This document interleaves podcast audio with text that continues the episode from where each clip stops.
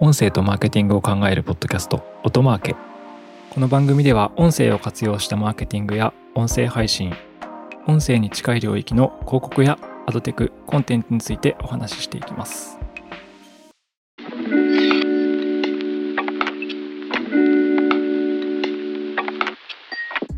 こんにちは音なるの八木大輔です高橋哲司です。よ今日も行ってきますろしくお願いします。今日のテーマは何ですかポッドキャストのキャッシュ問題についてまたいいテーマですね。 これを聞くと何のことかと思う人いるかもですけどうんうん。なんかポッドキャストってあの配信するシステムと、まあ、聞くシステムが違うっていう仕組みじゃないですか。うんうんうん。で配信してる人は分かると思うんですけどポッドキャストを配信してその再生数って何で見てるのかっていうと多分各その配信先のプラットフォームの管理画面はい。 Spotify for Podcaster かとか Apple の管理画面とか Google Podcast の管理画面とかで見て全部を足し合わせてその再生数だって認識してる人とうんうんうん手元の CMS で見てる人っていうのがいるのかなと思っててポッドキャストの再生数の分析をうん。うんうんうん。で実はその手元の管理画面で見てる人たちは数値が正しくない説があるっていう通知が正しくないっていうのは実際に聞かれてる数と手元で見てる数字がずれてる可能性があるっていうことですね。そうまあね実は細微なズレは起きるんですけど大きく異なってしまう要因として一つは送り込んでるプラットフォーム具体的には Apple Podcast、Spotify などが正しくその分析デーデータを返さないっていうことがあるとでこれはあのコンテンツをキャッシュされてるからっていうことポッドキャストって要はその配信してるシステム側に MP3 ファイルが入ってるわけですよねサーバーにはい。でそれをあの Apple Podcast とかで再生するときに取りに来られるっていう仕組みなんですよねうんうんうんうん。 Apple Podcast 側で再生ボタンを押されたときにこう再生しに来てもらえるかどうかみたいなうんうんうんうん。これだったらあの手元のサーバーに再生しに来られてるんでアクセス数は手元のサーバーのもしくは手元の CMS の管理画面に数字が出てくると Apple Podcast とかでエピソードを1回聞きましたと。そしたらその1回聞いたよっていうのがそのまま手元の配信システム側に情報としてつどつど返ってくれば、まあ、その数値はイコールになるはずだよねっていうことですね。手元で見るものもプラットフォーム側の再生数も。そうそれは何で起きるかっていうと再生するアプリ側がちゃんと MP3 ファイルを取りに来てくれてるからです手元にでこの取りに来てくれてるからって逆は何やねんっていうね話なんですけど、うんうんうんうん。まあ、例えばあるプラットフォームとかは MP3 ファイルを手元のサーバーに取りに来たら持って行ってしまって聞くアプリ側に格納してしまうってことをやるわけですねうん。なんかその聞くアプリ側の方にそもそも音源データがいっちゃうのでそれが聞かれた回数はそのプラットフォームの中ではわかるけど配信者側にその数字が返ってこないと。そう具体的に言うと本当はプラットフォーム側だと100回聞かれてるかもしれないけど新規エピソード公開した時に1回音源を取りに来られたら先方に格納されてるのでうんうん手元の管理画面で見ると1しかないみたいなうん。なるほどなるほど。でも実際は配信先では100回聞かれてるんだけどその1回で取られちゃってるから数字がずれるということがありますというかこれがポッドキャストのキャッシュっていうことなんですよねその配信におけるはいはいはい。でなんかこの正体がよく分からなかったっていうかなんでこんなこと起きるんだろうっていう。起きるっていうか起きてるんだか起きてないんだかなんだっていうああはいはいはいはい。話があってでなんか Spotify とかもあのキャッシュしてるのかしてないのかどっちなんだみたいな話があったりするんですけどまずあの Apple とかあの Amazon Music とか Google Podcast とかはキャッシュはしていないっていう認識でいます私は。おやおやおや ?Spotify はあのキャッシュしてるともしてないとも言えるっていう感じでなるほど。 Spotify はですねまず特定のあの、まあアンカーとか、メインどころの CMS から配信する場合は、キャッシュしてないです。うんうんうんうんうんなので、ちゃんと管理画面にあの再生数が返ってきます。はい確かにそうですね具体的に言うと、サウンドクラウドとかかな、あとリブシンとか、オムニスタジオとかもそうですね。うんうんうんうんうんこれは Spotify がキャッシュをしてないので返ってきます。が、例えば、高橋さんが新しく、ポッドキャスト CMS をなんか起業して開発するとするじゃないですか。はいで、そのオリジナルの CMS で配信するぞって言って、Spotify に RSS でポッドキャストを送り込みますよね。はいこれ正しく取れないです、数字が。それは連携してないものに関してはキャッシュされるってことですかそう。えー、あっていうかね、Spotify の中でパススルー設定っていうのがあって、なんか裏設定みたいなやつ。はいはいはいでこのパススルーを Spotify って契約とか提携してる CMS の時はオンにしてくれてて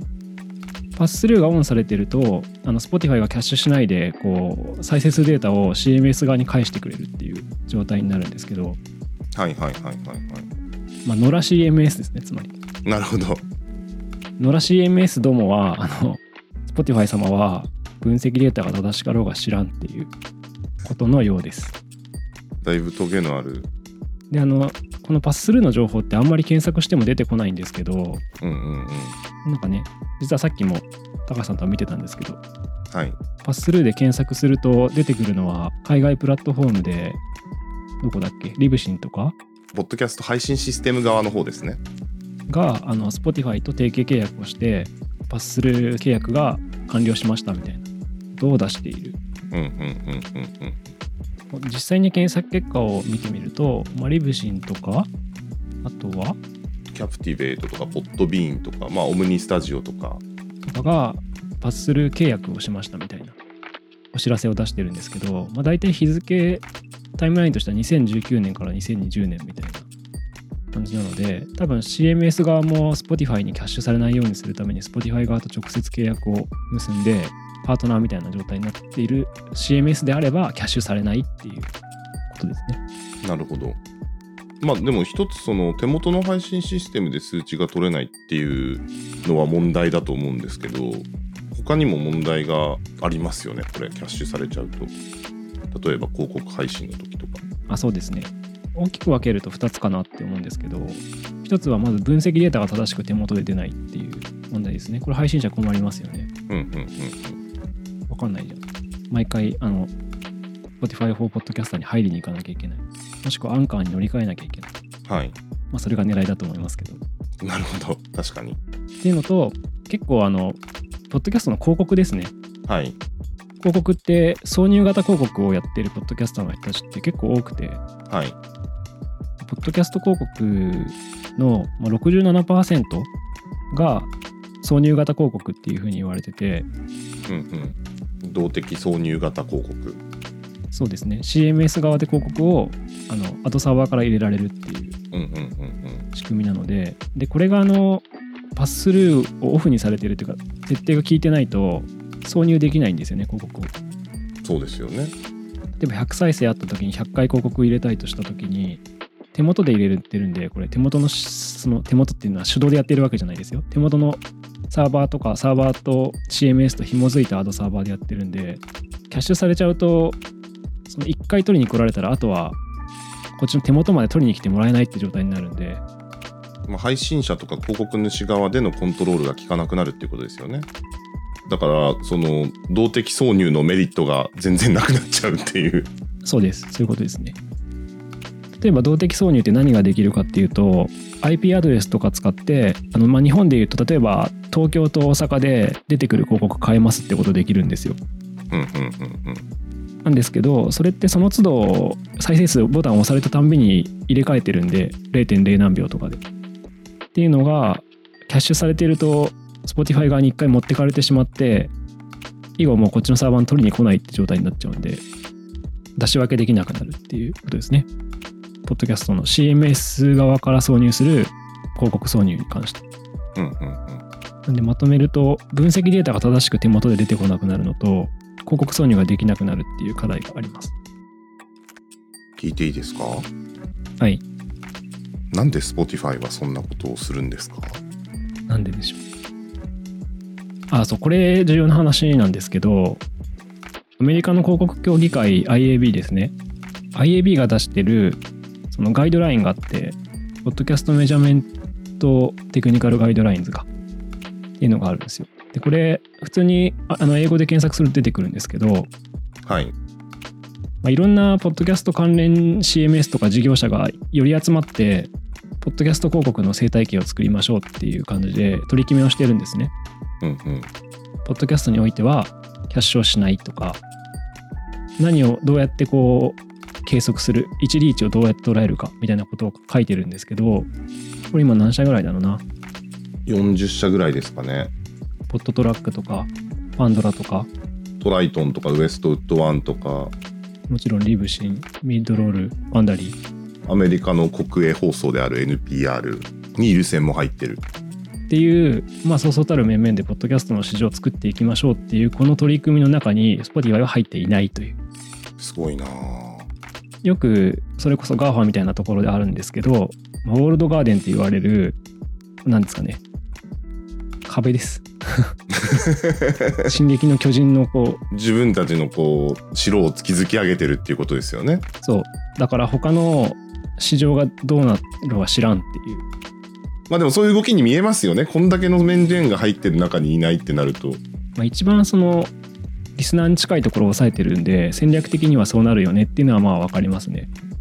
で自社内で CMS を抑えて再生できるアプリを抑えて制作会社を抑えたら一社で YouTube みたいな状態にできちゃうんでうんうん。ポッドキャストの外部とのネットワークとか仕様を合わせるみたいなことはもうしなくてもいいっていう感じになっちゃうんだろうなっていうなんかあれですね。でもその Spotify が入ってないって言いましたけど、Amazon も Google も Apple も入ってない。Apple は音声広告やってないからかな。あこの IAB テックラボンですよね、ああ、そうですそうですそうです。 まあ、なんで入ってないかっていうとウォールドガーデンだからですよねまあそういうことですね。そうみんなで寄り集まって市場を作る必要はないからです多分多分ですよそれぞれが独立割歩で作ってるわけですね。あでもまあ Amazon はワンダリーが入ってたりはしますね。うんただこれ買収前じゃないかなそんなことないか今も入ってるからどうなんだろう。別に Amazon が入ってるわけじゃなくてワンデリーが入ってるだけでああなるほど。そうでこやつの中にアンカーとかも入ってないんで確かに。だからねあの多分プレフィックス URL の仕様とか分析するためのポッドキャストをみんなで共通仕様にしようねみたいなやつに Spotify は揃えないみたいなはいはいはいは強力なプラットフォーマーだからリスナーにとってですねなので別にこういうみんなでつなげていって市場を形成してるポッドキャスト生態系みたいなところに乗る必要がないっていう感じなのかなとい。うんうんうん。パンドラとか入ってますけどねああ確かにそうですね。いやでもなんか今後じゃあどうなっていくのかみたいな部分なんですけどまあでも Spotify はこのまま独自路線なんですかねずっと。そうですねコンテンツ配信者とかクリエイターにはかなりこう優しくなっていくと思いますけど他のプラットフォームには何でしょうね喧嘩しない程度に近づかないんじゃないか なわかんないですけど、使って離れず。ポッドキャストって僕そのまあオープンソースじゃないですけどまあポッドキャストっていう仕組みはみんなにとって平等であるのがなんか、まあ、全般的にいいことだなって思ってるんですよ配信者にとってもユーザーにとってもはい。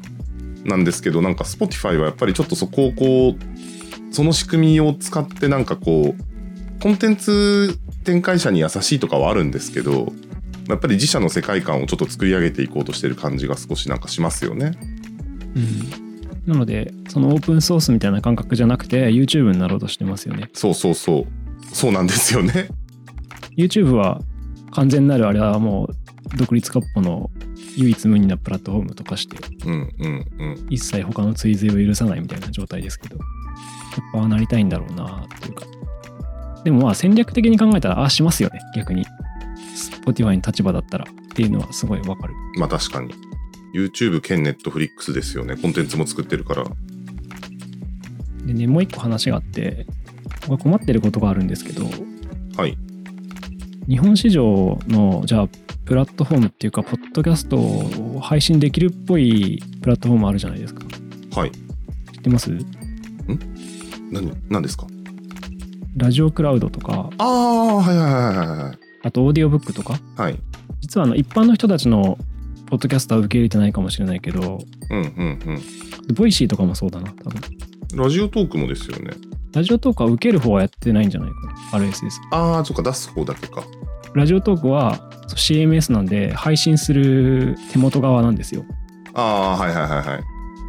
問題なのは、受ける側の日本のポッドキャストを受けれるっぽくしてるプラットフォームは大体キャッシュしてます。なるほど。パススルーにしてないです。だから、僕は困ってるんですよ。あれは、例えば、多分アンカーから配信しても、ラジオクラウドで100回聞かれても、100って再生数返ってこないんで、へえ。そうなので足並み揃えるルールがないんですよ日本に。まあそうですね。で見よう見まねでやっててアメリカの IAB のこのガイドラインとかも多分全く見てないというか、まあ見てたとしてもめんどくさいですよね。 やる理由もないしみたいな感じなんでなんかそういう国産プラットフォームでポッドキャストって名乗ってないからポッドキャストらしき何かみたいな状態だとは思うんですけどそうそれをポッドキャスト配信者側がポッドキャストだと思って配信しちゃうとなんかキャッシュされてて困るぞみたいななるほどなるほど。再生数ちゃんと返ってこないんで本当はね100回聞かれてるかもしれないけど1回しか返ってこないで広告も挿入できないなるほど。市場発展自体の妨げになりますよね。なんかさ そうそう言うとすごい僕がそれを言わせてるみたいなんですけどいやできればそのこの IAB のガイドラインとかに合わせてほしいなとか思うわけですねまあ確かにそうですね。どっかにね書いてあるんですキャッシュはしないって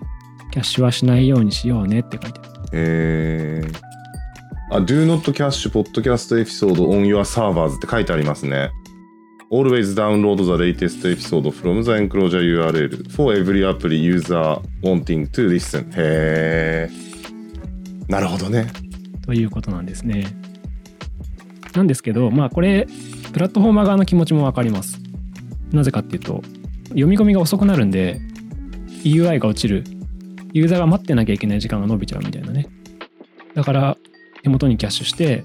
リスナーに優しくしましょうっていうのはわかるんですけどなかなか難しいですねそのガイドラインの足並みを揃えるのかなるほど、なるほど。日本だと足並みを揃えるルールがあんまりないからうん、うん、うん、うん、うん。